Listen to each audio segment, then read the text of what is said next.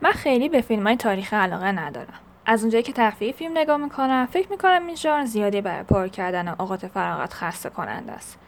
با این وجود انتخاب لینکن یه انتخاب عالی بود. به نظر من بعضی از شخصیت ها اونقدر بزرگ و تاثیرگذار هستن که ارزشش رو داره که در موردشون بیشتر بدونیم.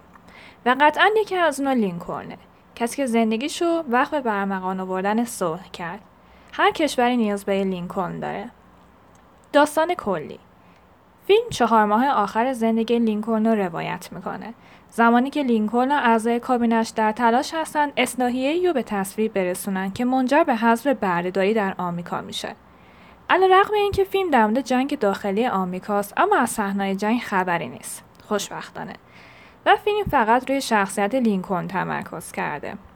لینکلن مردی دوست داشتنی خانواده دوست سیاستمداری قدرتمند و سخنرانی فوق‌العاده است. اسپیلبرگ تو به تصویر کشیدن شخصیت لینکلن خیلی خوب عمل کرده.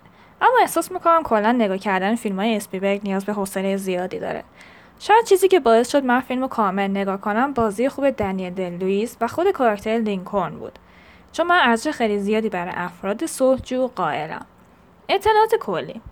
فیلم محصول سال 2012 به کارگردانی استیون اسپیلبرگ با بازی دنیل دل که برای بازی توی این فیلم موفق به دریافت اسکار بهترین بازیگر نقش اول مرد شد.